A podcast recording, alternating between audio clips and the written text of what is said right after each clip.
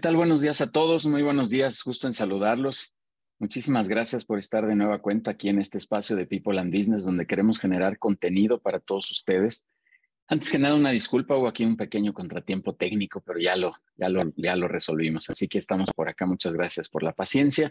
Y pues el día de hoy con este tema importante, este tema de poder generar o de cómo poder generar mejores estrategias para nuestros negocios. Em, eh, habitualmente en algunas ponencias donde yo platico de estrategia, eh, he iniciado diciendo que en México menos del 10% de las empresas hacen estrategia en sus organizaciones, menos del 10%. Y dando información de aquí también de México, pues todo el mundo sabe eh, que la mortalidad que tienen las pymes es, es verdaderamente alta y mucho tiene que ver con esta falta de, de estrategia, de este pensamiento innovador, de este pensamiento creativo y que, bueno, Otto ahorita nos platicará, no, no, no, no se necesita de repente ciencia ficción, no se necesitan grandes eh, pensamientos así disruptivos. Yo creo que, que, un poco el tema de la innovación y del, crecimiento también radica por el lado de, de, simplemente tener ideas eh, de, de, valor, ideas que aporten valor a nuestro, a nuestro mercado, a nuestros clientes, etcétera. Así que por ahí es que va a ir el día de hoy el tema. Otto, te quiero agradecer muchísimo que hayas aceptado esta invitación. Otto, un, un, perdón, un ecuatoriano que hoy está en, en Venezuela. Te agradezco mucho que, que, estés por aquí, Otto. Muchas gracias por formar parte ya de esta comunidad. Ya has estado cercano, yo lo sé, pero, pero gracias particularmente el día de hoy por, por venir a compartir este espacio. Bueno, un saludo a, toda tu audiencia y muchas gracias, Judiel, por la invitación. Siempre es un gusto estar aquí con ustedes. Muchas gracias, Otto. Pues sí, efectivamente, gracias por venir y por formar parte de este, de este espacio. Vamos a, dar solo algunos avisos muy rápidos em, eh, de lo que hacemos acá en People. El primero, pues, es compartirles que la siguiente semana vamos a hablar con Jorge Lorenzana, un experto en temas de, de, indicadores económicos y particularmente va a hablar de cómo poder hacer frente a momentos de alta inflación. Me parece que es un tema que pues estamos viviendo en este momento con, con gran complejidad. Todos los días escuchamos que hay más y más y más inflación y que sigue subiendo este aspecto. Y tuve la oportunidad de escuchar a Jorge en alguna otra ponencia y me pareció muy, muy interesante traerlo. Así que la siguiente semana estaremos platicando con él y bueno, pues ahí seguiremos con los, los temas de, webinar de este espacio de contenido. Pero por lo pronto, la siguiente semana, Jorge Lorenzana, cómo hacer frente a la alta inflación. Eh, ahí los esperamos. Muchísimas gracias. Eh, agradecer también públicamente al equipo de Casaba Roots, eh, a Patricio, a, a mm, Francisco y a Edgar, que nos dieron eh, toda su hospitalidad en Casaba Roots, Amsterdam, ahí en la colonia Condesa, para realizar el evento de relacionamiento que tuvimos esta semana. Eh, estamos programando ya una reunión mensual de relacionamiento presencial de networking, de este espacio que tenemos de networking, para que pues quien quiera venir como, como invitado, pues con mucho gusto lo vamos a recibir. Eh, se generaron, estuvimos por ahí unos 18, 19 directores y generando vinculación muy interesante. Algunos de los que están acá seguramente eh, estuvieron también ahí en esta, en esta sesión de networking. Y bueno, pues abrir la invitación a todos. Los lunes hacemos networking de 6 a 8 de la, de la tarde-noche. Lo hacemos vía virtual y repito, una vez al mes estaremos haciendo estas reuniones de, de, de, relacionamiento, de networking presencial, seguramente ahí en Casaba. Nuevamente, muchísimas gracias, por la verdad nos dan nos dan un, cobijo ahí muy, muy padre y nos la pasamos a todo dar en, estas eh, sesiones. Muchísimas gracias. Y, bueno, hacer la invitación abierta para todos los que quieran conocer de los consejos directivos, que es lo que más nos, nos gusta preparar para todos ustedes, aportar y ayudar a toda la comunidad de empresarios que están por acá. Quien guste estar, eh, con gusto le daremos también una invitación. Ahorita en unos segunditos, eh, Adair, Denise pondrán ahí sus datos de contacto para que nos busquen. Si quieren tener más información de todos los eventos que hacemos, que organizamos, pues también con muchísimo gusto les, les compartimos esta, esta información. Así que, eh, pues ahí están las invitaciones. Ya están ahí los datos en el chat. Muchísimas gracias. Y bueno, pues vamos a arrancar eh, para no, no llevar ya más tiempo. Eh, Otto, nuevamente muchísimas gracias por, por, haber, eh, por estar aquí, por venir aquí, por haber aceptado esta invitación. Y voy a leer unas cuantas líneas del resumen profesional de, de Otto y ya con esto arrancaremos. Otto es empresario y fundador de Grupo Mantra, empresa licenciataria de Disney, Warner, Universal, Marvel, Sony, Netflix, Microsoft, Mattel, Harvard, Snoopy, Mafalda, Condorito, agrupando más de 200 marcas internacionales. Tiene más de 25 años de experiencia en creación y expansión de empresas mediante la adquisición de licencias de marcas globales para desarrollar gran, eh, canales de distribución en mercados emergentes. Otto, eh, perdón, otros, otros 20 años de experiencia en licensing, franquicias, retail y gestión de marcas internacionales como Versace, Hugo Boss, Giorgio Armani, Dolce Gabbana, Diesel, Adidas, Puma y Nike, entre otras. Tiene 12 años de experiencia como vicepresidente de la Cámara Venezolana de Franquicias, directivo de la Cámara Venezolana de Juguetes, Deportes y Recreación y presidente de la Cámara Ecuatoriana, y, bueno, Ecuatoriana Venezolana perdón, de Promoción de Negocios, conferencista internacional en Venezuela, Ecuador y México, ya, ya lo hemos tenido por acá, insisto, en algunos otros espacios. Y Otto tiene un diplomado en gerencia de franquicias por la Universidad eh, Simón Bolívar en Venezuela, certificado en gestión y dirección financiera eh, por la Universidad San Francisco de Quito y realizó el programa avanzado de gerencia en el Instituto de Estudios Superiores de Administración. Otto, credenciales de verdad padrísimas, importantísimas y qué bueno que nos, nos traigas toda esta experiencia aquí este espacio de People and Business. Otto, adelante, vamos a darle. Déjenme también por aquí activar la presentación. Eh, me dicen, por favor, si ahí se ve.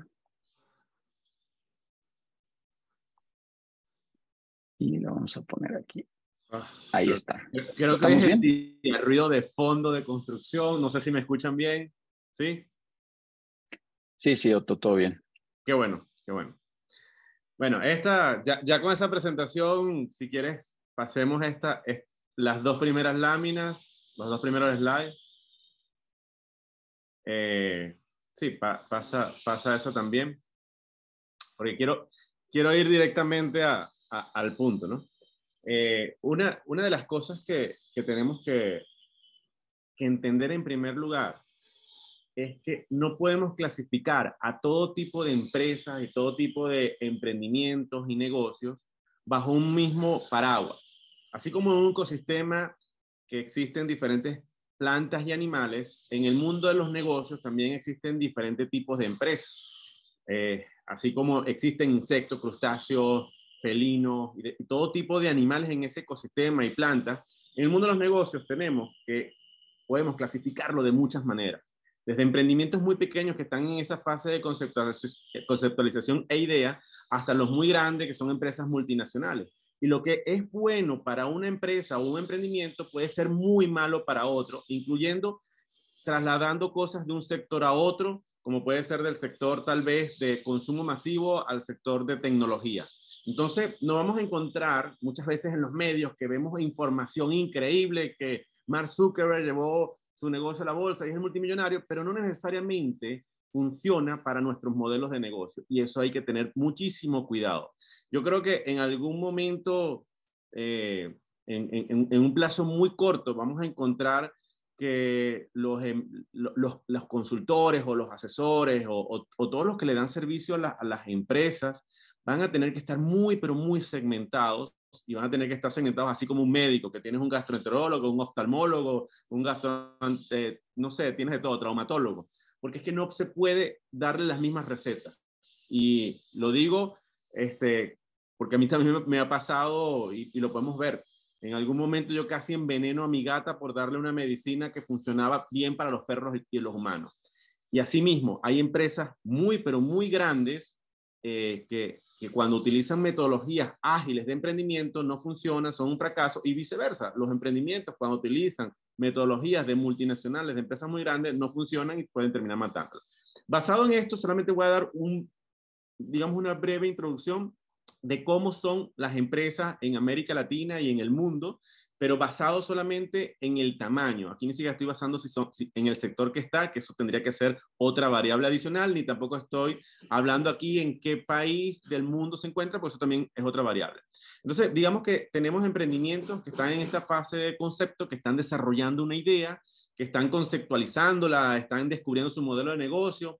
Y digo aquí en esta parte porque puede ser desde un emprendedor que está comenzando desde cero, o, como, o puede ser un emprendedor serial que este puede ser su quinto modelo de negocio, o puede ser una empresa muy establecida que está desarrollando un spin-off, una nueva empresa, una nueva innovación. Y en esta etapa de concepto pueden entrar todos ellos, indistintamente del tamaño de la empresa. Después está una etapa de desarrollo. Digamos que es la etapa de mayor riesgo. En América Latina en los nuevos emprendimientos tenemos que existe aproximadamente un 89% de fracaso. Por eso es que los emprendimientos son alto riesgo y por eso es que nunca vamos a encontrar que la banca te financie en esa etapa. ¿Por qué? Porque no pueden poner en riesgo el dinero de los ahorristas y ahí hay que buscar otros fondos de financiamiento. Pero de igual manera, imaginando que es un spin-off o es una innovación o es un intraemprendimiento, es decir, un emprendimiento que se hace dentro de una empresa, que sí va a tener los recursos porque la empresa los está entregando, en esa fase también hay un alto riesgo. De hecho, se estima que el 75% de las nuevas ideas, de las innovaciones, fracasan antes del primer año. Y en el caso de los emprendimientos, creo que antes, por lo menos, hay países donde, de América Latina donde el 98% fracasan antes de que cumplan los tres años y medio. Después viene una etapa early growth, donde empieza una penetración de mercado, estás consiguiendo clientes, estás haciendo tus primeras ventas, eh, estás entrando en diferentes canales de distribución. Y bueno, en esa etapa, como toda etapa de crecimiento, siempre necesitas tener financiamiento. ¿Quién financia la operación? Ahí a veces puede entrar un, un, ángel inversionista o, un ángel investor. Estos, estas personas que están dispuestas a invertir eh, a riesgo porque saben que estos modelos de negocios son asimétricos. Es decir, puedes perder todo tu dinero o puedes ganar muchísimo dinero. Ahí entra un venture capital, Obviamente ahí también entra el dinero de fundadores, amigos, familia. Después entra la etapa de expansión, donde empieza ya un crecimiento acelerado que puede ser a nivel nacional o a nivel internacional. Ahí empiezan a ajustar los modelos de negocio. A veces tienen que incluso eliminar a cierto... A, ¿Sí, ¿Sí me escuchan? Que creo que se, se activó por ahí un sonido. Hola, hola. Sí, todo, todo, todo bien. Ahorita aquí apagamos. Ah, ok, perfecto. Este, entonces, bueno, empieza ahí ese crecimiento acelerado.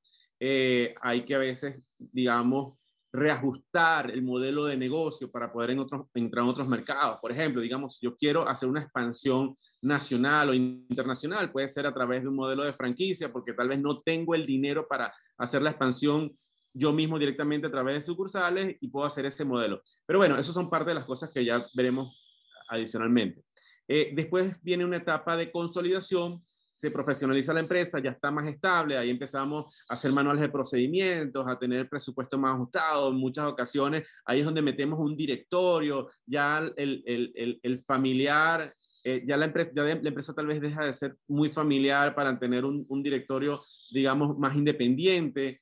Y ahí después hay otra fase, muchos, muchas empresas que no logran, este, digamos, adaptarse al mercado y entran en una, una etapa de declive donde no no sé, no se ajustan a las nuevas tecnologías o a las nuevas tendencias de negocio. Y bueno, en ese momento tal vez empezarían otra vez en la fase 1, donde tienen que estar explorando nuevos modelos de negocio mientras explotan el actual para ver si pueden lograr una nueva etapa de crecimiento. En muchas ocasiones no lo logran y pasan a una fase donde eh, venden su empresa a otras empresas tal vez multinacionales que puedan hacer las cosas mejor que ellos. Pero bueno, ahí pasan muchísimas cosas en todo este proceso.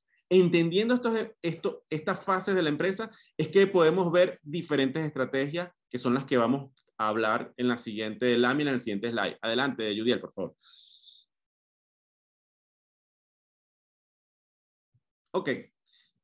A mí me gusta ver esto como algo muy dinámico y quiero que lo vean como que es un proceso que cambia continuamente y en la medida en que tu modelo de negocio, digamos, es más inestable, tiene más incertidumbre, y creo que esto nos está pasando a todos. Después de la pandemia, eh, eh, el, mercado se ha vuelto mucho más rápido por estar más hiperconectado y los cambios son mucho más rápidos y tenemos que estar prácticamente surfeando esa ola o incluso adelantándonos a los acontecimientos porque si los acontecimientos nos agarran este, pensando de la misma manera que pensamos en el pasado, es muy probable que terminen fracasando o empezando a estar en una etapa de declive o de crecimiento en nuestras empresas. Y esto le ocurre a muchos. Aquí hay una parte muy filosófica que la voy a tratar muy por encima, pero yo creo que al final este tema es un arte y ciencia. Ciencia porque, bueno, tiene que ver con modelos administrativos, modelos de negocio. Arte porque esa combinación perfecta de esos ingredientes o, de, o, cuando un pintor agarra y, y, con las mismas pinturas, con los mismos ingredientes, hace una obra de arte, en muchas ocasiones ahí tenemos que ser esa parte de artista. En la parte de científico es ir midiendo datos, pero hay una parte también muy filosófica, porque en el momento en que pasa de una etapa a otra, hay dolor en ese crecimiento, hay problemas en ese crecimiento, y muchas veces este, no lo entendemos, nos afecta a nosotros como empresarios, afectamos al resto del equipo y terminan fracasando también nuestros modelos de negocio. Entonces voy a, a, a darle esta triada que, bueno, está recursos, entorno, tendencia y digamos que en el medio están las oportunidades de negocio o las opciones de negocios que, que, tenemos que ir aprovechando de acuerdo a la estrategia, porque si estamos en una estrategia en la que tenemos que crecer y crecer y crecer, tenemos que ir evaluando. Si estamos en una estrategia tal vez más reactiva, donde tenemos muchos competidores, también esa estrategia cambiará, cambiará de manera diferente. Pero esto, aquí en este solo slide, podemos ver como que diferentes variables que tenemos que combinar y esa combinación es esa, lo que les comentaba, una combinación, todos tenemos, tenemos tal vez los mismos ingredientes o todos o otros tendrán ingredientes diferentes a otros y de acuerdo a eso podrán hacer ese plato que ese plato va a ser mejor o peor de, de acuerdo al entorno en el que se encuentran, de acuerdo a la estrategia o a lo que ustedes quieren lograr. Entonces, empezando con los recursos y rápidamente. Primero tenemos que tener un modelo de negocio que sea este, adecuado a la empresa en la que está. Me explico, yo escucho siempre, no, es que eh, modelos de negocio que son masivos, que son de consumo masivo, a veces le quieren meter los modelos de negocio que, que, que, funcionan en el mundo tecnológico y a veces sí funcionan. Lo que hay es que, lo que, hay es que buscarlo. Em, y, y, les cuento rápidamente como ejemplo, porque no, no quiero quedarme solamente en la teoría cuando entré al mercado ecuatoriano, yo entré con un modelo de negocio que era de importación de productos y distribución de productos en el país. Pero resulta que en ese momento, por un entorno político y económico, que lo vemos del lado derecho de, este, de, esta lámina, eh, habían ciertas restricciones, incluso hasta legales, porque habían cupos para importación, el mercado o el entorno no era amigable con, con, los productos importados. Entonces me tocó adaptar rápidamente ese modelo de negocio al país en el que estaba entrando, que era Ecuador, donde este, adicionalmente a eso venía una crisis económica muy importante, porque el, digamos que Ecuador depende del aproximadamente el 30% de una economía eh, dependiente del petróleo, es una economía dolarizada y necesita que siempre estén entrando dólares a la economía para poder crecer, necesita siempre préstamos internacionales los multilaterales, necesita de exportación. Pero entonces había una crisis en ese momento que se estaba reduciendo la economía, había ciertos problemas en la economía y que estaba afectando también a las empresas. ¿Qué me tocó? Hacer prácticamente una uberización del modelo de negocio. ¿Qué significa una uberización del modelo de negocio? Significa que yo dije, bueno, no tengo los recursos para poder entrar en este mercado, no podía importar, no podía fabricar ni, poder, ni podía montar una fábrica porque no tenía los recursos económicos para montar una fábrica. Entonces lo que hice fue utilizar los activos de otros, activos de terceros. Si lo ven, lo ven subrayado ahí abajo. Eh, y esos activos de terceros significa agarrar una fábrica que tenía sus activos subutilizados y decirle, bueno, necesito que me fabriques este producto bajo estas condiciones y de paso me lo tienes que financiar al tiempo que a mí me tardan en pagarme mis clientes. Eso es un modelo. ¿Ok? Y lo digo uberización de los, de los modelos de negocio, aunque también tiene un poquito de dropshipping, porque lo que estoy utilizando como el modelo de Uber o el modelo Airbnb, utilizar los activos de terceros. Puedo crecer muy rápido utilizando activos de terceros y articulando ese modelo. Y mira que aquí voy como que haciendo mezclas de recursos, mezcla de lo que está pasando en el entorno y mezcla de lo que está pasando a nivel de tendencia. Voy a poner un ejemplo en este momento en el mundo. Tal vez a todos nos está afectando temas inflacionarios y lo podemos ver en un aumento de las materias primas, en un aumento de los productos, aumento de la importación, que se ve reflejado también si tú importas algo, algo desde China, este, cómo ha existido, cómo, cómo hubo ese aumento de flete. Entonces, todo eso va afectando tu modelo de negocio, tienes que tomar esas decisiones estratégicas. Bueno, fabrico en el país donde estoy o esto es algo temporal que no me conviene a mí estar fabricando, construyendo una fábrica que el retorno de la inversión puede ser 7, 10, 15, 20 años y aguanto un momento, ajusto mis precios. Eso es lo que tengo que ver. También tengo que ver, porque muchas veces veo que los mercados se mueven muy rápido y dicen, no, voy a montar la fábrica. Ok, hiciste tremenda inversión. Y cuando pasó eso, ¿qué ocurrió? O por ejemplo, en, temas tecnológicos. ¿Qué ocurrió en temas tecnológicos? Cuando llegó la pandemia, todo el mundo se abocó a hacer este, unas super páginas web, un e-commerce, y se dieron cuenta que no estaban preparados, que no entendían también que había que invertir en temas de ciberseguridad, tenías que tener un equipo al que no estabas preparado, invirtieron mucho dinero y después muchos de esos modelos cayeron. Otros que lo hicieron bastante bien, pero tenían los recursos económicos para aguantar el, este, todo ese proceso, tal vez continuaron adelante. Entonces tenemos que evaluar siempre todas estas variables mientras que estamos haciendo negocio. En un tema, por ejemplo, Venezuela en este momento me encuentro en Venezuela.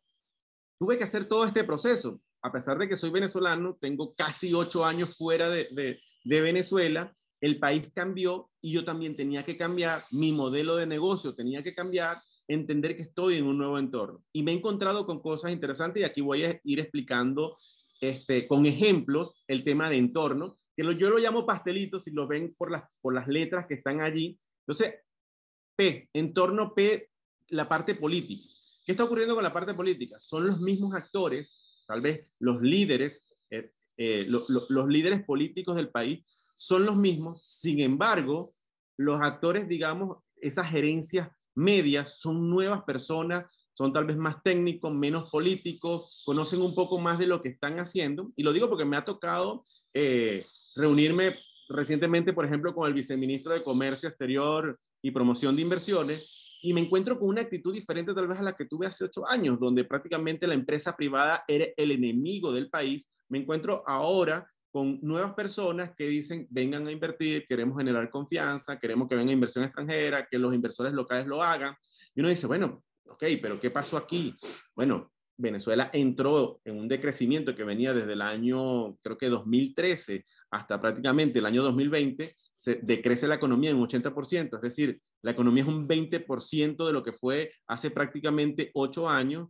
Eh, se dan cuenta que el modelo que estaban utilizando no estaba funcionando, hay unas sanciones, obviamente las personas tienen que cambiar. Si ese entorno político cambia, nosotros también tenemos que cambiar. Si no cambiamos y nos adaptamos, estamos muertos.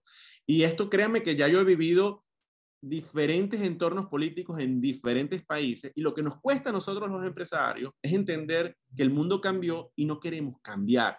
Yo creo que lo más grave y lo más difícil es que el empresario cambie y que entienda, nuevo entorno, tienes que adaptar tu estrategia, es inevitable.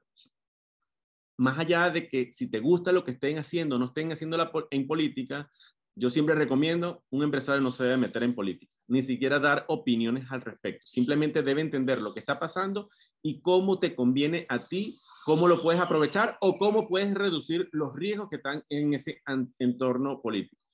Ambiente y infraestructura, por ejemplo, ¿qué estoy viendo acá en Venezuela. Yo hace cuatro años no podía contratar personal venezolano a distancia desde Ecuador porque, digamos, la red de Internet no funcionaba, no servía, era imposible. Se iba la luz, iba muchas cosas. Me encuentro en este momento que el país, desde que estoy aquí, no se ha ido la luz. Digamos que el Internet en ciertas ciudades funciona bien y ciertas empresas funcionan bien. Y aquí le hago una publicidad super cable que no sirve, que es el Internet que tengo. Afortunadamente en este momento está funcionando pero siempre he tenido problemas. Entonces, entender eso también te sirve para saber, ok, ¿puedo hacer negocio o los costos de infraestructura afectan también mi estructura de costo? Y creo que uno no sabe estas cosas hasta que no las tiene. Y me pongo, le pongo un ejemplo. Cuando entré en Ecuador, digamos, los costos de infraestructura eran muy bajos porque allá el, Internet funciona bien, hay muy buenas carreteras, que en muchas ocasiones, este, digamos que criticaban al gobierno por las carreteras, pero ahora que uno está aquí y lo entiende de que, mira, el, el, costo del flete es mucho más alto, el costo de no tener una buena infraestructura afecta a tu estructura de costo, tú dices, ok, aquí tengo que, digamos, sopesar y entender cómo entro en cada uno de los entornos que estoy, que estoy haciendo. El tema social y cultural. Y en muchas ocasiones demográfico y, tiene que ver con, con, los gustos del consumidor. El consumidor, por ejemplo, venezolano, de, de, hace ocho años era un consumidor que se parecía casi que al consumidor norteamericano, que gastaba mucho más, se endeudaba en tarjetas de crédito, era, era, era un consumismo tan acelerado que cualquier empresa que montara un negocio en Venezuela automáticamente tenía ganancias aseguradas. Vendías piedra y piedras te compraban pero no es el consumidor actual. El consumidor actual está muy afectado económicamente, no tiene acceso a crédito y entonces tú tienes que entender que de acuerdo a ese modelo de negocio o a ese modelo o a eso o, tienes que adaptar el modelo de negocio a ese nuevo consumidor que no es el mismo de hace ocho años. ¿Cuáles pueden ser esas propuestas para poder captar? Hay una mayor competencia porque ahora que hay eh, un libre mercado aunque no le gustan a los actores eh, venezolanos decirlo, hay un libre mercado, hay una competencia voraz típica de un libre mercado, entonces hay muchas personas oferentes de productos muy similares. Me he encontrado, por ejemplo, en Venezuela, donde aumentó la cantidad de restaurantes, de farmacias, de supermercados, mucho, hay una mayor cantidad que la que había hace 20 años, que la que había hace 8 años, y es una competencia increíble, casi que parece competencia perfecta. Y a pesar de que en los libros de economía te hablan de que la competencia perfecta es lo mejor que puede ocurrir, pero puede ocurrir de cara al consumidor, no es lo mejor que puede ocurrir de cara al empresario. Entonces tú tienes que aprovechar cuáles son esas asimetrías de la información, donde hay esas economías imperfectas para tú aprovechar. Muchas veces lo que para un empresario o para la mayoría es un gran problema, si tú lo logras solucionar, va a ser una ventaja competitiva para ti.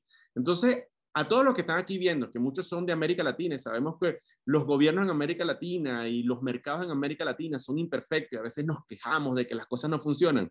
Por favor, véanlo eso como una oportunidad, porque donde hay un gran problema que la gente no lo quiere resolver, porque la gente prefiere irse a la fila fácil, que es la más larga y donde hay más competencia, los empresarios que son más inteligentes buscan esos problemas, porque en el momento en que los solucionan, porque nadie los quiere hacer y superas esos obstáculos, que yo sé, son costos, este, eh, eh, son, son, digamos, obstáculos a, tu producción, obstáculos a, a hacer negocio fácilmente, son justamente en esas economías donde hay esas asimetrías que hay ganancias importantes.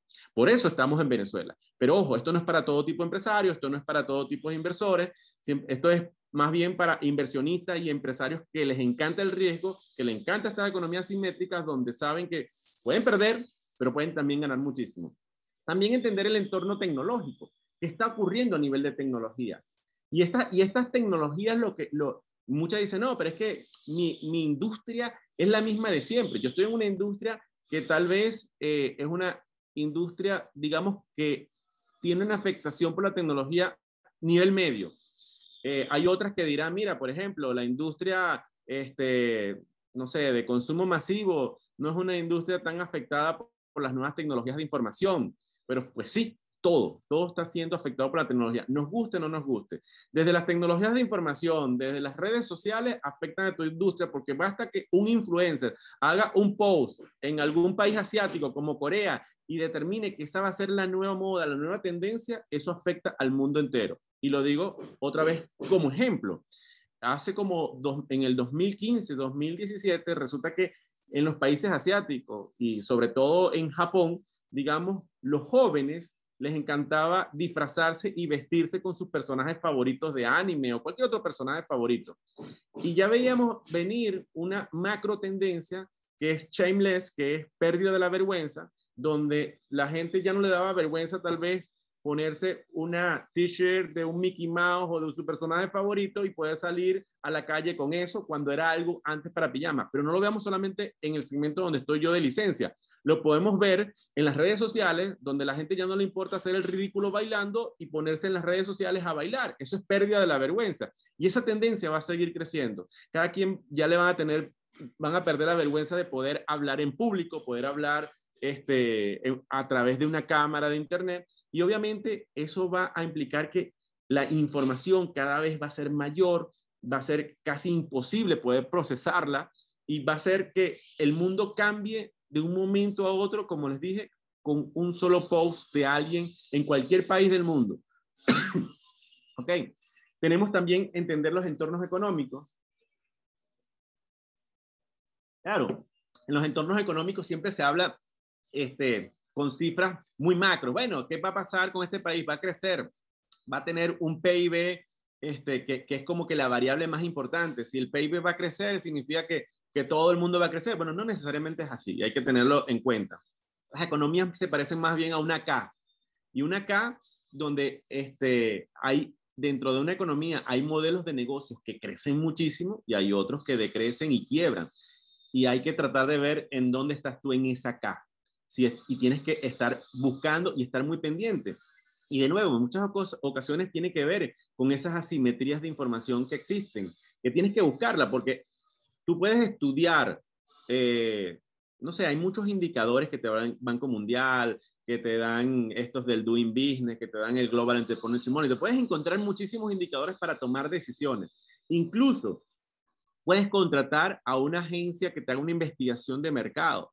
Pero lo que yo me encontraba es que las investigaciones de mercado muchas veces no reflejan la información correcta, tal vez por la metodología o por la forma en que responden.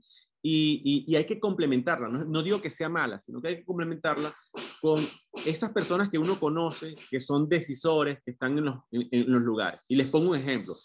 Yo tengo aproximadamente ya mes y medio en Venezuela y, lo, y no he hecho todavía negocios, si se quiere, no he abierto ni siquiera la empresa, porque lo único que he hecho es reunirme todos los días con dos o tres personas, a veces con una, de acuerdo a mi tiempo, que tomen decisiones en diferentes industrias. Me reuní con un amigo que es vicepresidente de, un banco y me comentó, esto es lo que está pasando en Venezuela, el encaje legal, temas económicos, pero para ponerlo en cifras rápidas, lo que me dijo, mira, solamente la banca en este momento está entregando dinero a las grandes empresas, mucho dinero a grandes empresas, las medianas, pequeñas y el público individual no tiene tarjeta de crédito y no hay forma en este momento de que se les pueda entregar porque es muy costoso para la banca. Entonces, claro, tú ves en la prensa, no hay crédito para las empresas, ¿no? Es mentira. Esa información está, digamos, es real a medias y hay que tener mucho cuidado. Cuando digo real a medias es que si es verdad, no hay crédito para las pequeñas, las medianas empresas ni para el público, pero las grandes empresas están haciendo muchísimo dinero y están creando grandes, muchas más grandes empresas. Y eso hay que revisarlo continuamente. Pero también estamos viendo en esas asimetrías de información que hay un mercado de valores que está haciendo cosas increíbles y que nadie lo sabe. Me acabo de enterar que muchas pymes, es decir, esas pequeñas y medianas empresas, están accediendo al mercado de valores en Venezuela, cosas nunca visto en ningún otro país. Que funcione, no lo sé, pero sí he, sí he visto un crecimiento de empresas que están demandando este, instrumentos financieros para poder financiar su operación a través del mercado de valores. Y a veces son instrumentos con, que, que son poco dinero, porque cuando tú ves, por ejemplo, un papel comercial, un bono, que no supera los 100 mil dólares, tú dices, wow, es muy poquito dinero, a pesar de que tal vez a muchos les parezca bastante, pero es muy poquito dinero en el mercado de valores, de lo que se transa en la bolsa de valores. Y me sorprendió aún más, porque estuve en una reunión justamente en uno de estos ministerios con el superintendente nacional de valores, donde él está promoviendo un producto en el mercado de valores que es para los emprendedores, con, eh, donde están, y, ese producto es hasta 10 mil dólares. Entonces, imagínate que alguien en el mercado de valores pueda lograr acceder a 10 mil dólares con un proyecto. Es extraño, no es normal en ningún país, pero hay que entender que hay oportunidades que están allí, nadie las está usando porque nadie las conoce y hay que aprovechar. Y eso hay que verlo porque en todos los países ocurre. Yo ayer, yo hace un par de días tuve justamente una conferencia con gente de México y me acompañaba alguien del mercado de valores mexicano, de una casa de valores, eh, y me sorprendió que ellos también allá ustedes tienen acceso a través de las pymes al mercado de valores, pero que casi nadie lo sabe y hay que encontrar esa información. A veces es difícil, y lo digo porque en estos días he tratado de comunicarme con las casas de valores y, y, no entiendo. Es decir, ellos van dirigidos a los pymes, pero sus canales de comunicación son los peores. No me contestaban por WhatsApp, no me contestaban por Instagram, no me contestaban por ningún lado. Hasta tuve que ser insistente, llamar a otra persona que me ayudara a contactarlo. Pero esta es la habilidad de un empresario. Hablar con la gente correcta que te dé la información correcta para poder tomar las decisiones correctas en el momento correcto. Porque si las tomas muy tarde, ya pasó y no sirven para nada. Tenemos, por ejemplo, en los temas legales. Un cambio en la legislación puede ser una amenaza para una empresa, pero puede ser una gran oportunidad. Y eso tenemos que estar viéndolo continuamente. Tener asesores legales o, en dado caso, cuando veas una noticia que te ponen que algo es muy malo, velo con mucho cuidado. Veamos si eso puede ser una oportunidad de negocio para mí. ¿Cómo puedo aprovecharlo? Pero siempre tienes que estar pendiente porque también tengo que reducir los riesgos. temas internacionales. ¿Qué está pasando? A nivel internacional, cómo nos afecta la guerra que está pasando en Ucrania, cómo nos afecta la inflación en dólares, eh, puede ser una oportunidad una amenaza. Yo veo esto una oportunidad, por ejemplo, para los mercados de América Latina, poder exportar para Estados Unidos si tienen la capacidad de exportar para Estados Unidos, porque bueno, ellos están teniendo una inflación en dólares y resulta que en los mercados de Latinoamérica la inflación no va al mismo ritmo de Estados Unidos. Más bien en América Latina tenemos devaluaciones y esas devaluaciones nos permiten ser más competitivos en estos mercados desarrollados. Pero también hay que entender, estos mercados desarrollados no son nada fáciles. Entonces, y, en América Latina, ¿qué podemos hacer? Después, ya para ir un poquito cerrando todo esto, este, tenemos los tipos de mercado. Aquí ya sabemos la, teoría de, Porter y de que, bueno, los, los, nuevos entrantes, el poder de los competidores, el poder de los clientes. Entender eso también es muy clave y tienes que ir monitoreando tu competencia, lo que están haciendo los clientes. Por lo menos yo eso es algo que monitoreo continuamente y por lo menos en Ecuador donde tenemos unos clientes que son cadenas muy grandes, cada vez tienen más poder en el mercado, cada vez te exigen reducir los precios y cada vez ellos mismos tienen más poder en los mercados internacionales que pueden reducir sus propios precios y tal vez los, los, los, locales no pueden llegar a esos mercados internacionales. Y les cuento, negociaciones tan simples como te dicen, bueno, es verdad, tú tienes productos de licencia, yo no voy a acceder a esas marcas si no es a través de ti, pero estos son mi estructura de precios tú me cumples con este precio o simplemente no meto tu producto en mi canal de distribución. Y esto lo puedo decir que pueden hacerlo cualquiera de estas grandes marcas que podemos ver a nivel mundial, un Walmart, un Palacio del Hierro, un Falabella, cualquiera de esas empresas obviamente están en un mercado muy competitivo que están compitiendo con otras grandes cadenas y es entendible que tienen que reducir sus precios. Entonces te ponen a competir con China o con otros países donde los productos son mucho más económicos de, de, fabricar y tú tienes que ver cuál es la forma en que tú vas a competir, porque a veces no podemos competir con costos, pero podemos competir con otro tipo de valores agregados y en ese intermedio, que es prácticamente un, un, tienes que tener ese equilibrio de que, bueno, compito porque soy innovador, porque soy único en el mercado, porque tengo marcas únicas, porque he hecho un desarrollo, genero más valor agregado, pero tampoco te puedes exceder en la línea de costo, porque la línea de costo al final es una línea que el mercado te va a ir limitando y tienes que ir haciendo cambios, desarrollando nuevos productos. Y esta es la habilidad de un empresario que tenga que ser ambidiestro. Y ambidiestro significa que estás explotando el negocio actual, ¿ok? El que es el que te da dinero, que te da flujo de caja constante y continuamente, pero también tienes que estar explorando nuevas oportunidades de negocio, nuevos productos, nuevos canales de distribución, innovaciones que generalmente estas innovaciones, como lo dije, el 75%, el 75 van a fracasar, pero con que una de ese 25% sobrante funcione y represente la nueva línea de ingresos para tu empresa en el futuro, ya eso lo define mucho. Y lo digo porque en mi caso, en la empresa hay productos que ya en un momento fueron exitosos y actualmente ya no lo hacemos. Marcas que fueron exitosas y en este momento ya ni siquiera hemos renovado contrato con ellas. Y si eso funciona en el mundo en el que estoy yo, que es un mundo de entretenimiento, de marcas súper reconocidas, no quiero imaginarme en unas empresas donde las marcas se están construyendo, son marcas emergentes. Entonces tienen que estar ustedes muy pendientes de eso que está ocurriendo en el mercado y actuar de manera rápida. Y finalmente tenemos otros eventos improbables. Por ejemplo, la pandemia fue un evento súper improbable, pero es que eh, a veces no lo podemos ni siquiera predecir. En el 2019 hay una encuesta que le hacen a las grandes multinacionales, eh, donde ellos es una matriz de impacto y probabilidad de que un evento ocurra. Entonces, bueno, ellos tienen ahí como que guerras mundiales, guerras nucleares, este, pandemia, muchísimas cosas, temas hasta de economía.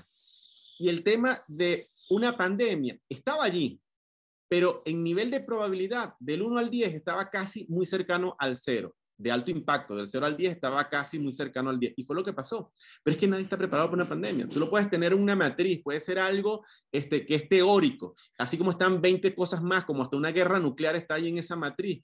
pero es que si ocurre, la verdad es que no hay preparación, no hay ah, un, un, evento, no hay una forma que te prepara para eso. Y en ese momento tú tienes que desarrollar estrategias emergentes. ¿Y qué significa esto emergente?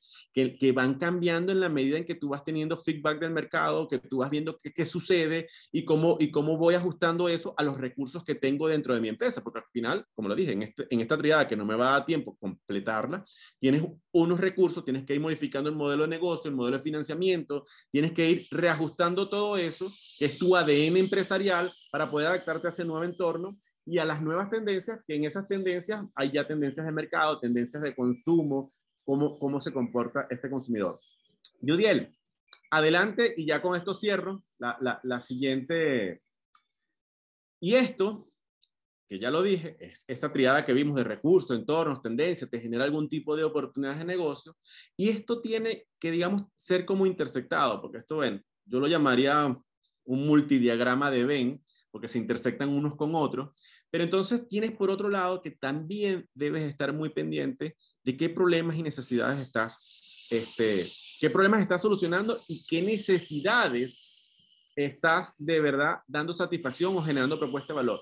Y en esto es lo último que voy a decir, porque a veces confundimos problemas con necesidades y mucha gente te dice, pero es que concéntrate en resolver el problema, no necesariamente. Si tú tomas una pastilla para el dolor de cabeza porque tienes ese problema, lo solucionas y ya después la persona se olvida de, esa pastilla y ya no eres relevante para él hasta que otra vez vuelves a tener ese problema.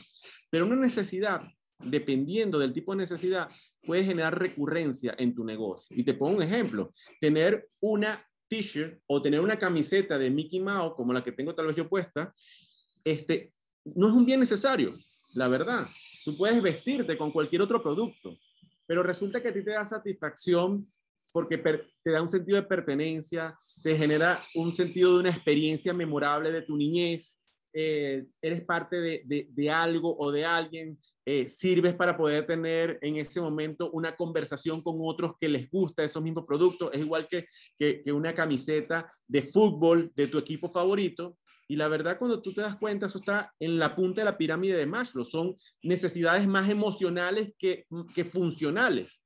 Entonces, entender eso puede hacer que tu modelo de negocio se quede solamente compitiendo por costos solamente compitiendo en precios, porque estás solamente resolviendo un problema, algo muy funcional que lo resuelve todo, a que cuando construyes valor de marca, cuando construyes realmente valor y ese valor de nuevo es una percepción que te la va a decir el cliente, que estás construyendo, satisfaciendo esas necesidades porque estás generando una propuesta de valor, un vínculo emocional, vas a tener más fidelidad. Y esas marcas o esas empresas que logran más fidelidad con su público son las que siguen creciendo continuamente en el mundo. Tenemos casos como los que yo trabajo, un Disney, un Warner, y que no dejan de renovarse continuamente, están generando nuevas propiedades intelectuales, están generando nuevos canales de distribución, ya no solamente vas al cine, sino que también tienes un Disney Plus, este, van generando siempre nuevos modelos de negocio, están innovando y son grandes monstruos empresariales, porque nosotros que a veces somos mucho más pequeños, somos empresas más pequeñas, nos estancamos, nos cuadriculamos y no queremos hacer cosas diferentes. Entonces, mi invitación es, si queremos crecer en el mercado, si queremos conquistar nuevos mercados, si queremos tal vez solucionar un problema que tenemos en este momento, tenemos que salirnos de esa caja y pensar creativamente, no solamente en productos, pensar creativamente en cómo va a ser nuestro nuevo modelo financiero. Y les pongo ya un último ejemplo. En este momento mi empresa está cotizando en el mercado de valores de Quito, o mejor dicho, está próximo a cotizar en el mercado de valores de Quito en el mes de noviembre. Y es una estrategia no porque necesitemos dinero, es una estrategia porque necesitamos generar confianza en los mercados internacionales para poder empezar nuestra, nuestra expansión en toda América Latina para poder tener proveedores internacionales que nos puedan respaldar esa expansión. Es un tema estratégico.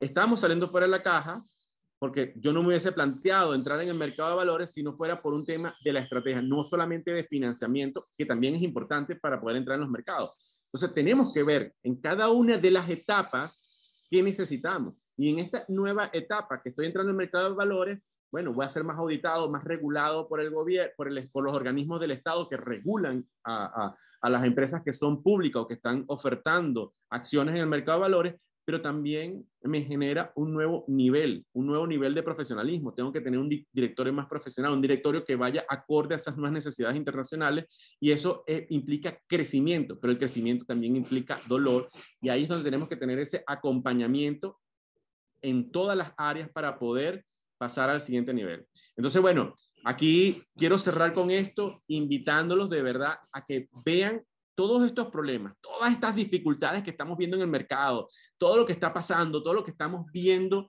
y que decimos, bueno, esto nos va a destruir, no, veamos estos problemas como nuevas oportunidades para poder conquistar el negocio, para poder pasar al siguiente nivel y para poder lograr que nuestras empresas crezcan. Muchas gracias. Otto, como dicen por allá, chévere todo lo que nos traes, chévere toda esta información. Muchas gracias. Vamos a ver si por aquí alguien nos quisiera hacer alguna pregunta o bien hay un botón en la parte de abajo de reacciones, ahí pueden levantar la mano y les puedo ceder la palabra para que también hubiera alguna pregunta. Eh, no, no veo por aquí nadie ahora, eh, Otto, pero en lo que alguien se anima, eh, yo, yo he pensado también que debemos de abrir estos espacios para, para, para generar todo lo que hoy nos estás platicando. Déjame plantearlo de otra manera. O sea, los, directivos, los empresarios, necesitamos agendar espacios de pensamiento.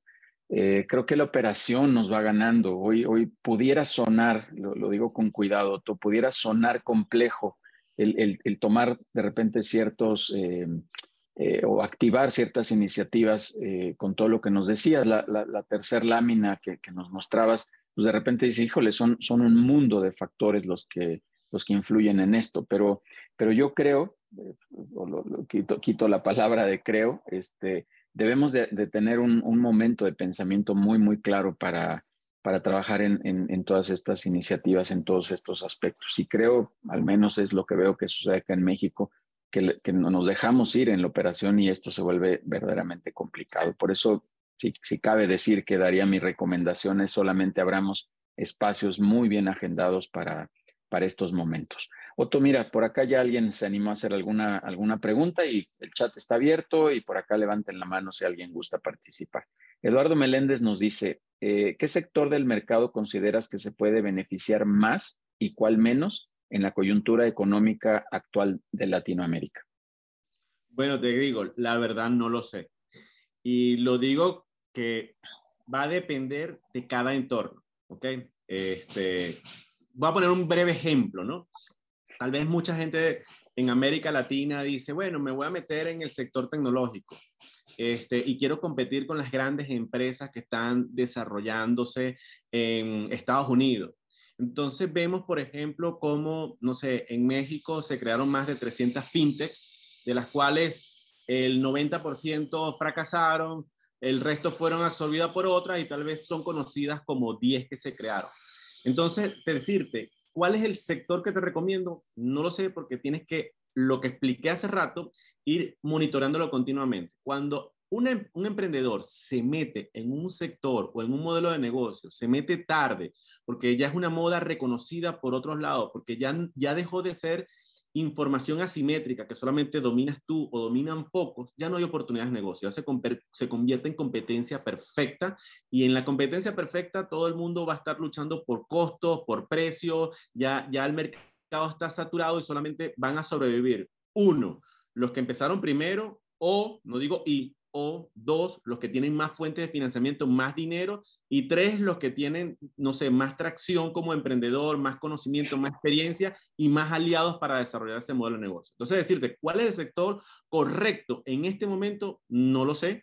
Eso hay que ir monitoreándolo una y otra vez. Quien te diga a ti, es que este es el sector, como, como dicen acá en Venezuela, esto, esto es lo que está dando, yo de verdad les tengo miedo y pánico. No, es que voy a montar un restaurante porque es lo que está dando. En este momento hay una sobresaturación de restaurantes en Venezuela que yo digo que los próximos que se monten o tienes que hacer algo muy disruptivo, muy innovador y meterle mucho dinero o vas a fracasar porque ya va a venir una ola de fracasos de tanta competencia perfecta que hay en restaurantes. Y una de las cosas importantes que lo decía Judiel hace unos minutos es que los negocios son multivariables. No hay forma de decir cuál es el sector. No, Multivariable significa que tienes que ver cuáles son tus recursos, empezando por allí, para tú aprovechar ese sector, cuál es el entorno, cuáles son las tendencias, cuáles son los nichos de mercado, cuáles son los problemas, cuáles son las soluciones. la empresa es un organismo complejo. ¿Y qué significa un organismo complejo? Es que tiene múltiples variables, múltiples factores que se interrelacionan unos a otros y con que basta que cambie una sola variable, cambia absolutamente todo. Y eso es lo que puede generar caos en las empresas, caos en los entornos. Y eso, bueno, ya podría ser otras teorías de sistemas complejos que no me quiero meter, pero lo que quiero que entiendan es eso no crean que todo es determinante con una sola variable. No estamos aquí como en las universidades que te dicen ceteris paribus, todas las variables quedan constantes y si esto se cumple, entonces sí. No, esto es la vida real, esto es la calle y tienes que patearla continuamente y entender qué está ocurriendo en el mercado, qué está ocurriendo en todos los sectores. Y lo que tú creas hoy que está funcionando, quiero que entiendas que mañana no va a funcionar. Y ese mañana va a llegar más rápido de lo que tú crees porque estamos en un mundo hiperconectado donde todas las cosas están cambiando más rápido que antes. Súper, Otto. Eh, déjame ver aquí el chat. Eh, sí, ahorita vamos a dar los, datos de Otto con muchísimo gusto, ahorita al final. Eduardo Meléndez nos dice, ¿crecer y acumular capital son excluyentes?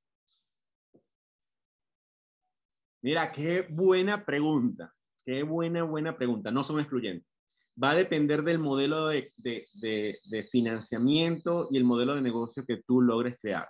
¿Qué pasa? Eh, eh, últimamente nos estamos dejando llevar mucho por los modelos, digamos, de países desarrollados donde el entorno es favorable a crear empresas que no son rentables, que no generan dinero. Bueno, porque así lo ha hecho la publicidad y allá los, los venture capital y, y los private equity, digamos que cambiaron la manera de pensar y dijeron, ¿sabes qué? Vamos a meterle a empresas que no importa que generen pérdidas por mucho tiempo, porque en algún momento van a generar ganancias. Esa es la mentalidad, digamos, norteamericana y porque hay mucho dinero barato. Eso quiero que lo entiendan. Pero no es nuestra realidad latinoamericana. Este, nuestra realidad latinoamericana es que todavía los mercados financieros te dicen, tienes que darme dividendo, que es algo retrógrado y obsoleto, ¿no?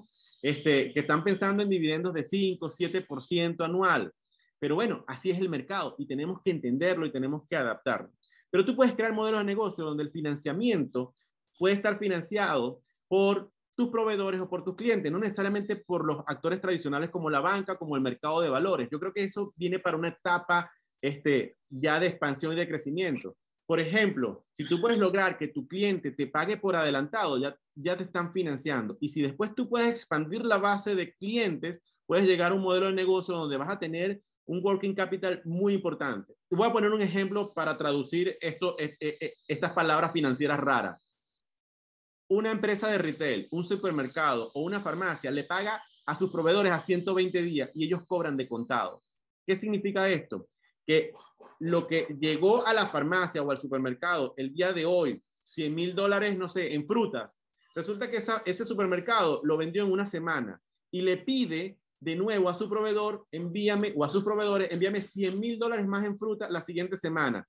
Y de así va, semana a semana. Resulta que cuando llegado a los 120 días, es que está pagando la primera factura, ¿ok? De esos 100 mil dólares. Y tiene acumulado, no sé, 2 millones de dólares que han sido financiados por el proveedor. Y tiene ese dinero allí.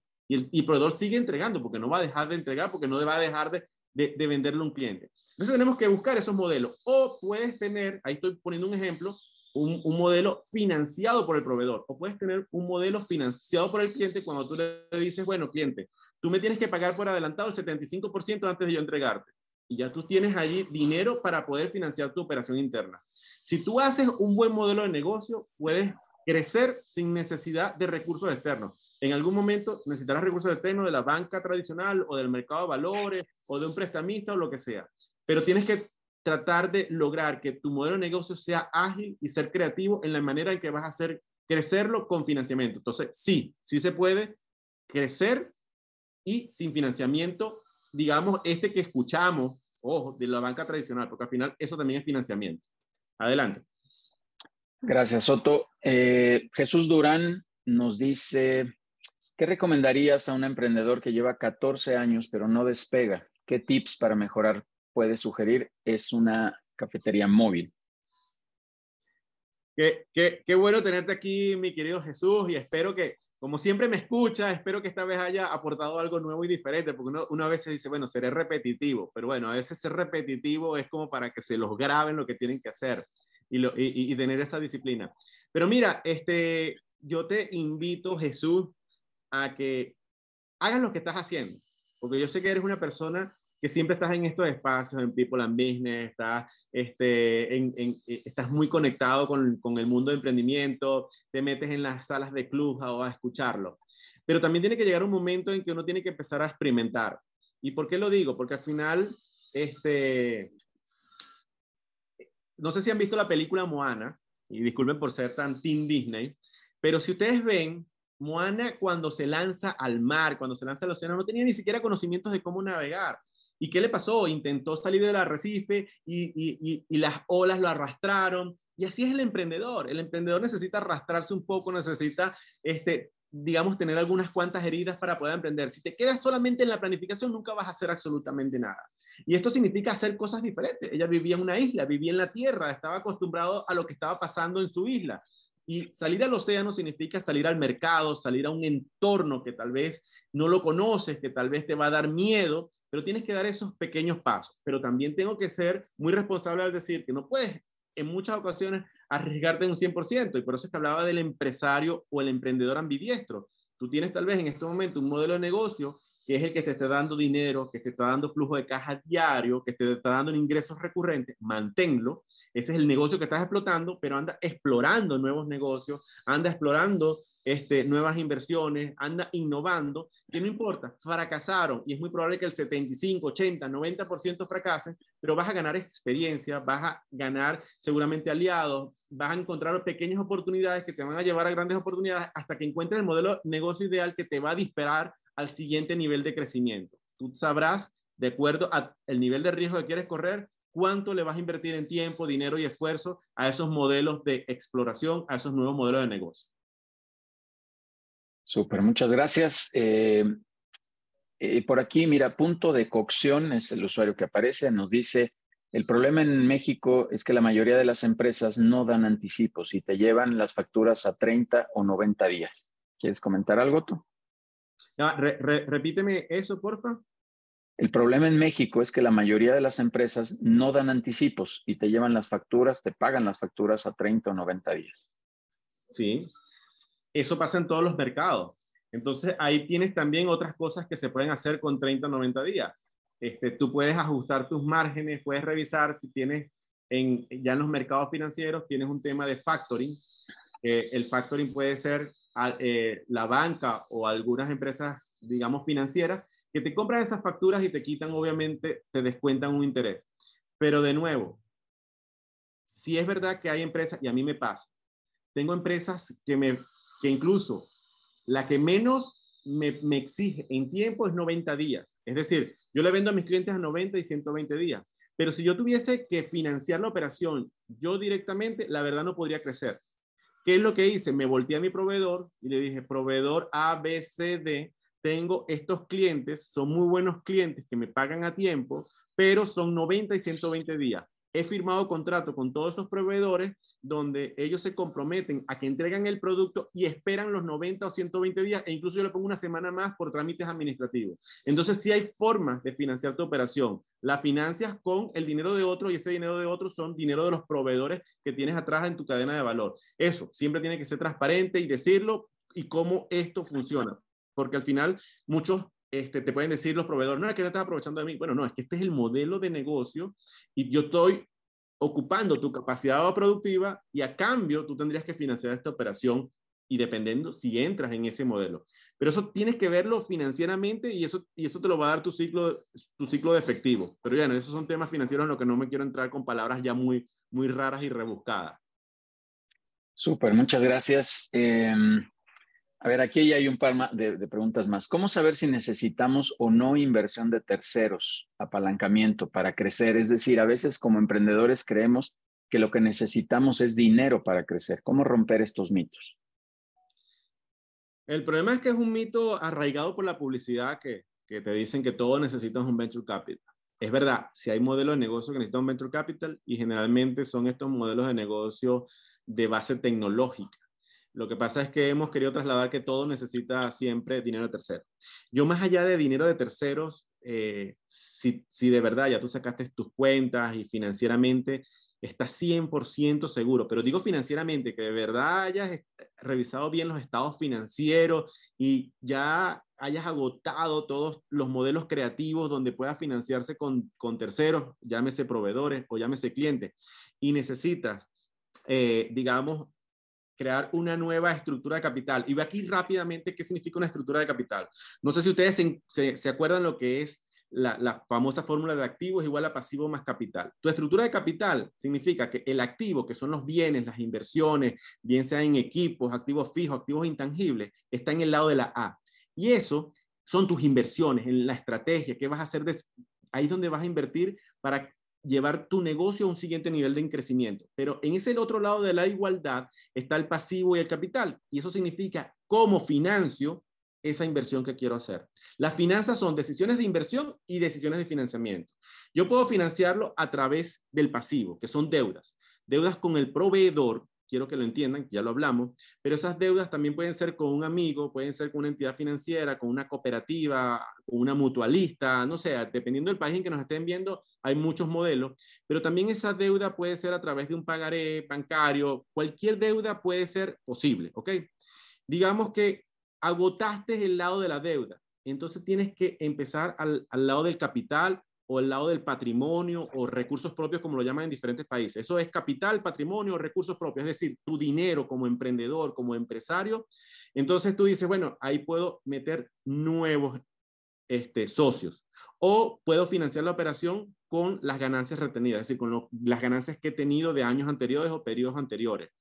Digamos que no tienes ya más ganancias, que ya necesitas un nivel de crecimiento y necesitas meter socios. Bueno, ahí es importante que si vas a meter nuevos socios, es decir, capital de terceros, pero que lo vas a meter dentro de tu modelo de negocio, es importante que el socio sea un socio estratégico, sea lo que se llama capital inteligente, que no solamente te vaya a dar dinero, sino, que vaya a ayudarte en esas áreas donde tú eres deficiente. Si tú eres deficiente en finanzas, es necesario que metas un financiero. Si tú eres deficiente en, en, en temas de alianzas estratégicas internacionales, tienes que meter a alguien allí. Si no tienes el dinero ya, para poder contratarlo, porque lo ideal es contratarlo, te sale más barato que meterlo en una sociedad. Recuerden que el capital más caro es el que, el que tú metes a un socio, porque él está esperando un mayor retorno por la inversión y tú estás dando una parte de tu empresa.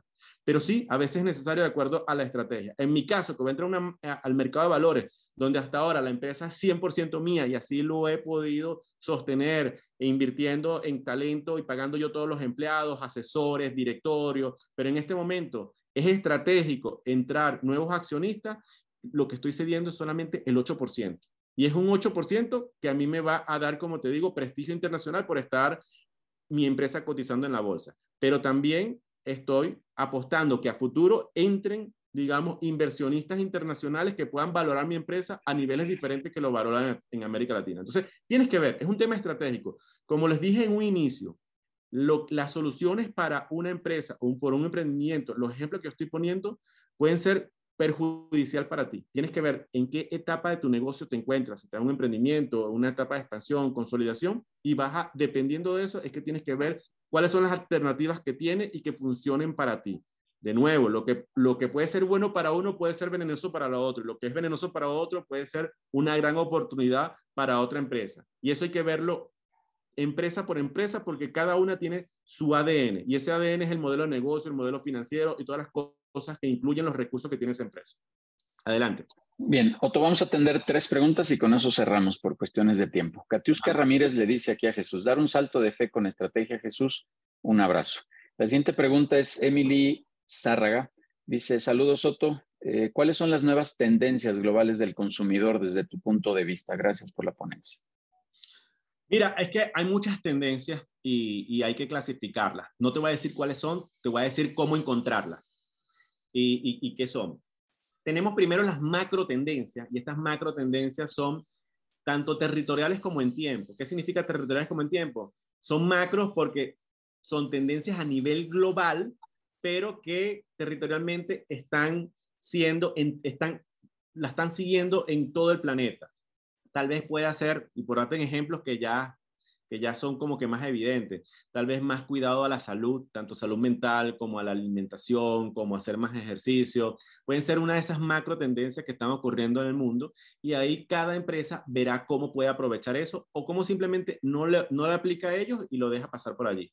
Pero más allá, esas macro tendencias, siempre hay ciertos organizaciones mundiales que, las, que levantan esa información. Hay una que a mí me gusta, que son Nielsen, Euromonitor. Entonces, ¿qué, qué es mi recomendación? Váyanse a, a, a, los estudios que ellos están publicando. Hay estudios que son gratis, hay otros obviamente que son pagados, muy sectorizados, pero ellos siempre hacen eventos para decir estas son las nuevas tendencias mundiales.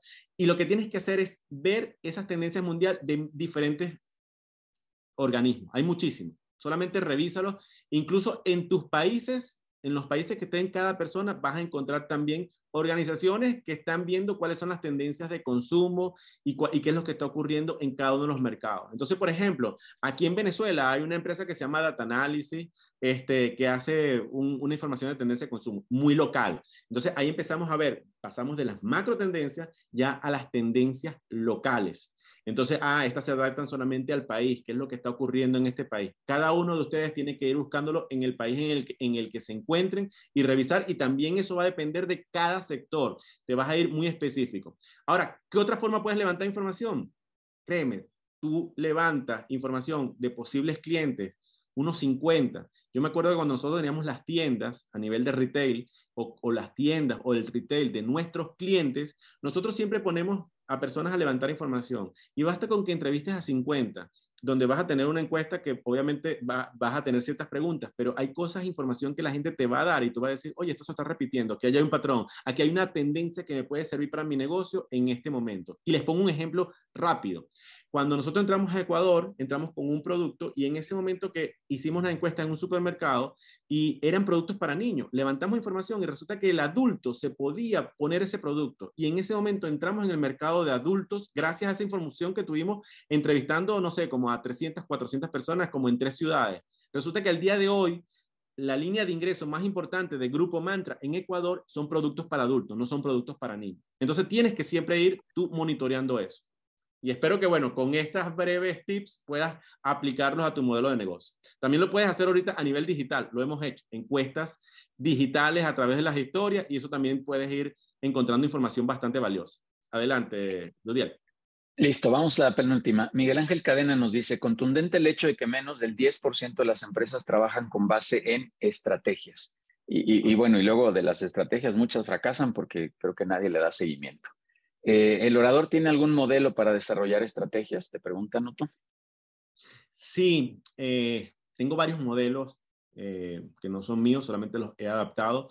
Por ejemplo, hay uno que aplica muy bien para grandes empresas y medianas empresas que ya están estables, que es el Balance Scorecard de Norton y Kaplan, que son dos profesores de Harvard. Eh, sin embargo, es muy complejo. Yo lo simplifiqué y lo llevé tal vez a las startups y, a modelos de emprendimiento o de negocios que están en, pleno crecimiento. Hay otros que son los OKR que se han puesto de moda, que sirven también para estas startups tecnológicas, donde te enfocas como en tres objetivos, tres KPI y, y los vas modificando. Esa me gusta, es más simple, es más ágil, pero creo que al final las estrategias de una u otra manera tienen que ser adaptados a tu modelo de negocio y al entorno en que está. Y las estrategias cada vez son más emergentes. ¿Qué significa esto? Tú puedes hacer una planificación estratégica increíble, hermosa, pero es que la, e, el entorno te va a llevar a que a esa planificación estratégica se va a volver obsoleta en menos de tres meses. A veces hasta en una semana deja de servir. Eso no significa que no vas a planificar. Al contrario, la planificación es lo más inútil que sirve, pero necesario. Tienes que hacerlo continuamente y te da, digamos, una disciplina y una metodología para estar monitoreando el mercado continuamente. Tienes que hacerlo. Y las estrategias a veces salen de una conversación, a veces salen de, una noticia, a veces salen de algo que está pasando nuevo al mercado, lo captas y lo tomas, lo agarras y dices, por aquí es que me voy a ir y lo ejecuto. Y ahí vas a encontrar nuevos conocimientos, el mercado te va a dar feedback, vas a ver si lo que estás haciendo es correcto o es incorrecto y te va a abrir nuevas puertas. Cuando de repente te encuentras en otro país, te encuentras en otros productos, en nuevos negocios, si tienes la apertura mental para ir, para seguir ese instinto e ir experimentando con, esas, con esa información que te va a ir dando el mercado. Súper. E, era un poco lo que yo decía al principio, tú, que, que, no necesitamos hacer como de repente grandes cosas, sino tal vez estar mucho más atentos a, a, lo que está sucediendo y encontrar esas pequeñas oportunidades. Yo creo que también los grandes corporativos dejan algunas áreas, las grandes empresas, quiero decir, dejan algunas áreas de oportunidad para los, los empresarios pyme que tenemos que estar atrapando y, y, y encontrando eficiencia en eso. Vamos ahora sí, Otto, a la última pregunta. Samuel Coquis nos dice, ¿crees que el sector de la educación pueda ser eh, escalable justo ahora con la facilidad que hay de ver tutoriales en YouTube? ¿Vale la pena invertir tiempo en crear un negocio educativo? Mira, la verdad es que eh, en este momento todas las, empresas EdTech, es decir, tecnologías de educación, eh, están muy, muy competidas. Sin embargo, siempre hay nichos, como lo decía en este momento Judy, que pueden ser aprovechados que otros dejan. Por ejemplo, yo me encontré aquí en Venezuela algo que no había visto en, en, en, en otros países de América Latina, que es un nicho muy pequeño, aquella gente que está interesado en aprender de finanzas, pero más que todo finanzas corporativas, no, no otra cosa. Y creo que se llama FINBI. Este, y es un modelo educativo que de verdad utilizan una plataforma súper económica, este, graban los videos, los videos son como un streaming en vivo, tratan de hacer una buena estrategia de marketing para que mucha gente se, se, se conecte y después queda grabado, lo que queda grabado lo, lo, dejan para después. Pero lo interesante es que ellos agarraron a, a actores de, de, de, temas financieros muy reconocidos que sirvan como de generador de tráfico, que sirvan como de ese influencer para llevar tráfico allá, pero un influencer que de verdad e, e, es conocido en, en las áreas económicas del negocio, han hecho una buena pedagogía, una buena metodología, y esto es nuevo y les está yendo muy bien en lo que, en lo que estoy entendiendo. Entonces, oportunidades siempre existen. Ejemplos vas a encontrar en otro país. Lo que pasa es que esto se metieron en un nicho de finanzas, donde tal vez en, es un nicho que está empezando a crecer, que ya los emprendedores y empresarios se dieron cuenta que ya no pueden delegar los números al contador sin ellos primero entenderlo, o donde pueden ver ya las finanzas como un tema estratégico, donde pueden encontrar oportunidades de negocio si saben leer bien los estados financieros. Entonces, eso va a ocurrir en, en, todas las áreas de educación. Tú puedes tener algo que tú solamente sepas que eres único y gracias a estas nuevas tecnologías puedes llegar a, a, a uno, no sé, a un público mucho más amplio o lo que se llama, eh, no, me acuerdo, la cola larga, no me acuerdo el, el, quién es el, el, el, referente en este tema, este, donde, digamos, algo que tal vez puede ser un nicho muy pequeño en tu país, pero llevado a muchos países, te genera el mercado suficiente o la escala necesaria para tú poder llevar eso que tú solamente sabes. Entonces, oportunidades hay, siempre va a haber, pero también tienes que valorar siempre que competencia también siempre va a existir. Y la competencia cada vez más dura y más gente se está metiendo en modelos de negocio que te ven que eres exitoso y enseguida te quieren copiar. Y a veces tienen hasta mejores habilidades que tú y pueden desarrollarlas mejor que tú y terminan superando. Entonces, tienes que siempre evaluar. Esto es estrategia emergente, continuamente va cambiando. ¿Ok? Y esto es tener esas informaciones este, que no todo el mundo domina, esa información que hemos hablado asimétrica, que tratar de tú descubrirla, ser el primero que tenga esa información para aprovechar las oportunidades, por lo menos de ser el primero. Ya después verás cómo logras mantenerte en el tiempo. Muy, muy bien. Eh, Otto, permítame complementar un poquito. Eh, algunos saben que, que, People and Business forma, forma una alianza, tiene una alianza con la Universidad de Anáhuac en el posgrado, eh, en el MBA de alta dirección. Y recién tuvimos una reunión, el, comité, yo formo parte de la mesa directiva de la Asociación de Egresados, y para Samuel le quiero hacer el comentario que sí hubo eh, una caída, como, todo el mundo lo, percibió pues por la pandemia, y todo el mundo se aisló, y pues es un tema de inversión eh, educativa sin, sin, duda alguna, pero pues al final es flujo. Y eh, los números que vemos ahora en esa asociación es que está repuntando eh, de manera significativa el tema de la educación. Sin embargo, hay dos características que se están haciendo ahí dentro de la asociación y que hablamos con, con los directivos del, del posgrado, que es un gran contenido, gran, gran contenido, muy asertivo, muy diferenciado, muy específico.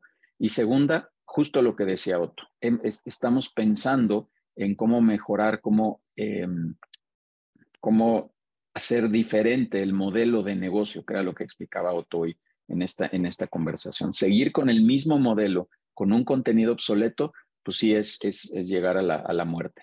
Eh, está competido, es mi percepción, para que le pongas una doble paloma ahí este, Samuel, una doble paloma que, que sí creo que está muy competido. Por eso estas dos características creo que podrían ayudar así entrar en un modelo educativo.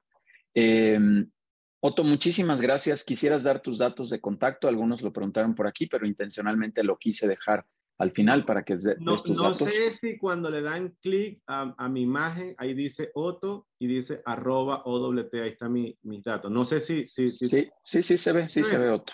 Ok, Sí, se ve, está. ese es mi Instagram, mi Twitter, mi Facebook, mi, mi LinkedIn. Pero donde más contesto es en Instagram y de vez en cuando cuando quiero ser hater me voy para Twitter. Súper.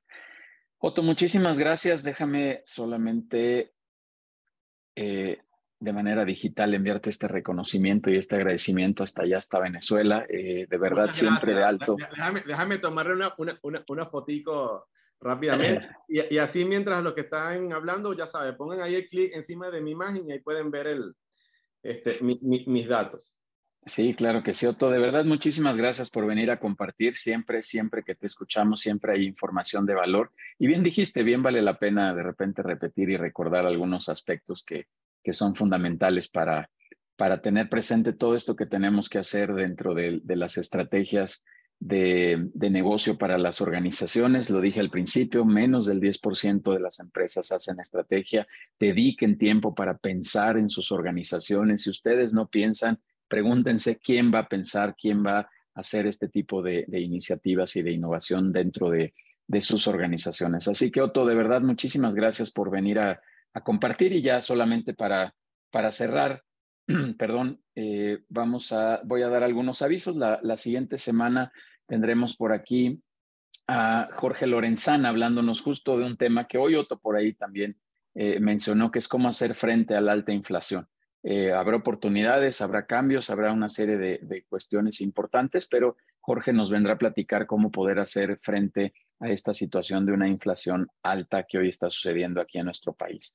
Eh, gracias a Casaba, gracias a todos los que estuvieron ahí en, en la sesión presencial de networking. Recordarles que tendremos una reunión presencial al mes de relacionamiento y todos los lunes de 6 a 8 tenemos la reunión eh, virtual de relacionamiento también aquí dentro de la comunidad de People and Business. Y solo cierro diciéndoles que todos tienen una cordial invitación a lo que más nos gusta hacer, que es consejos directivos, justo donde ayudamos a empresarios a desarrollarse de mejor manera, a tener estas estrategias de crecimiento, a, a revisar los modelos de negocio, en fin, hacer una serie de esfuerzos que vayan en pro del crecimiento que quieran tener estas organizaciones y los directivos, porque como bien dijo Otto, pues hay una serie de elementos que hay que considerar dentro de esta bandeja y bueno, pues People and Business quiere ayudar a eso, somos una plataforma colaborativa, eh, un poco usando todos estos recursos, también lo dijiste, Otto, estos recursos de, de muchos directores que, que, podemos sumar la experiencia que tenemos, estas cicatrices que, que hemos tenido en nuestro camino empresarial y que eso sirva para otros directores. Así que quien guste estar en una sesión de este tipo, escríbanos y lo invitamos con muchísimo gusto para que, que esté presente. Otto, nuevamente muchísimas gracias por venir a la comunidad de People and Business. Gracias a todos los que estuvieron por acá y nos vemos el próximo viernes en otro espacio de contenido de People and Business y en los eventos que tenemos por ahí en toda la semana. Muchísimas gracias a todos. Que estén muy bien.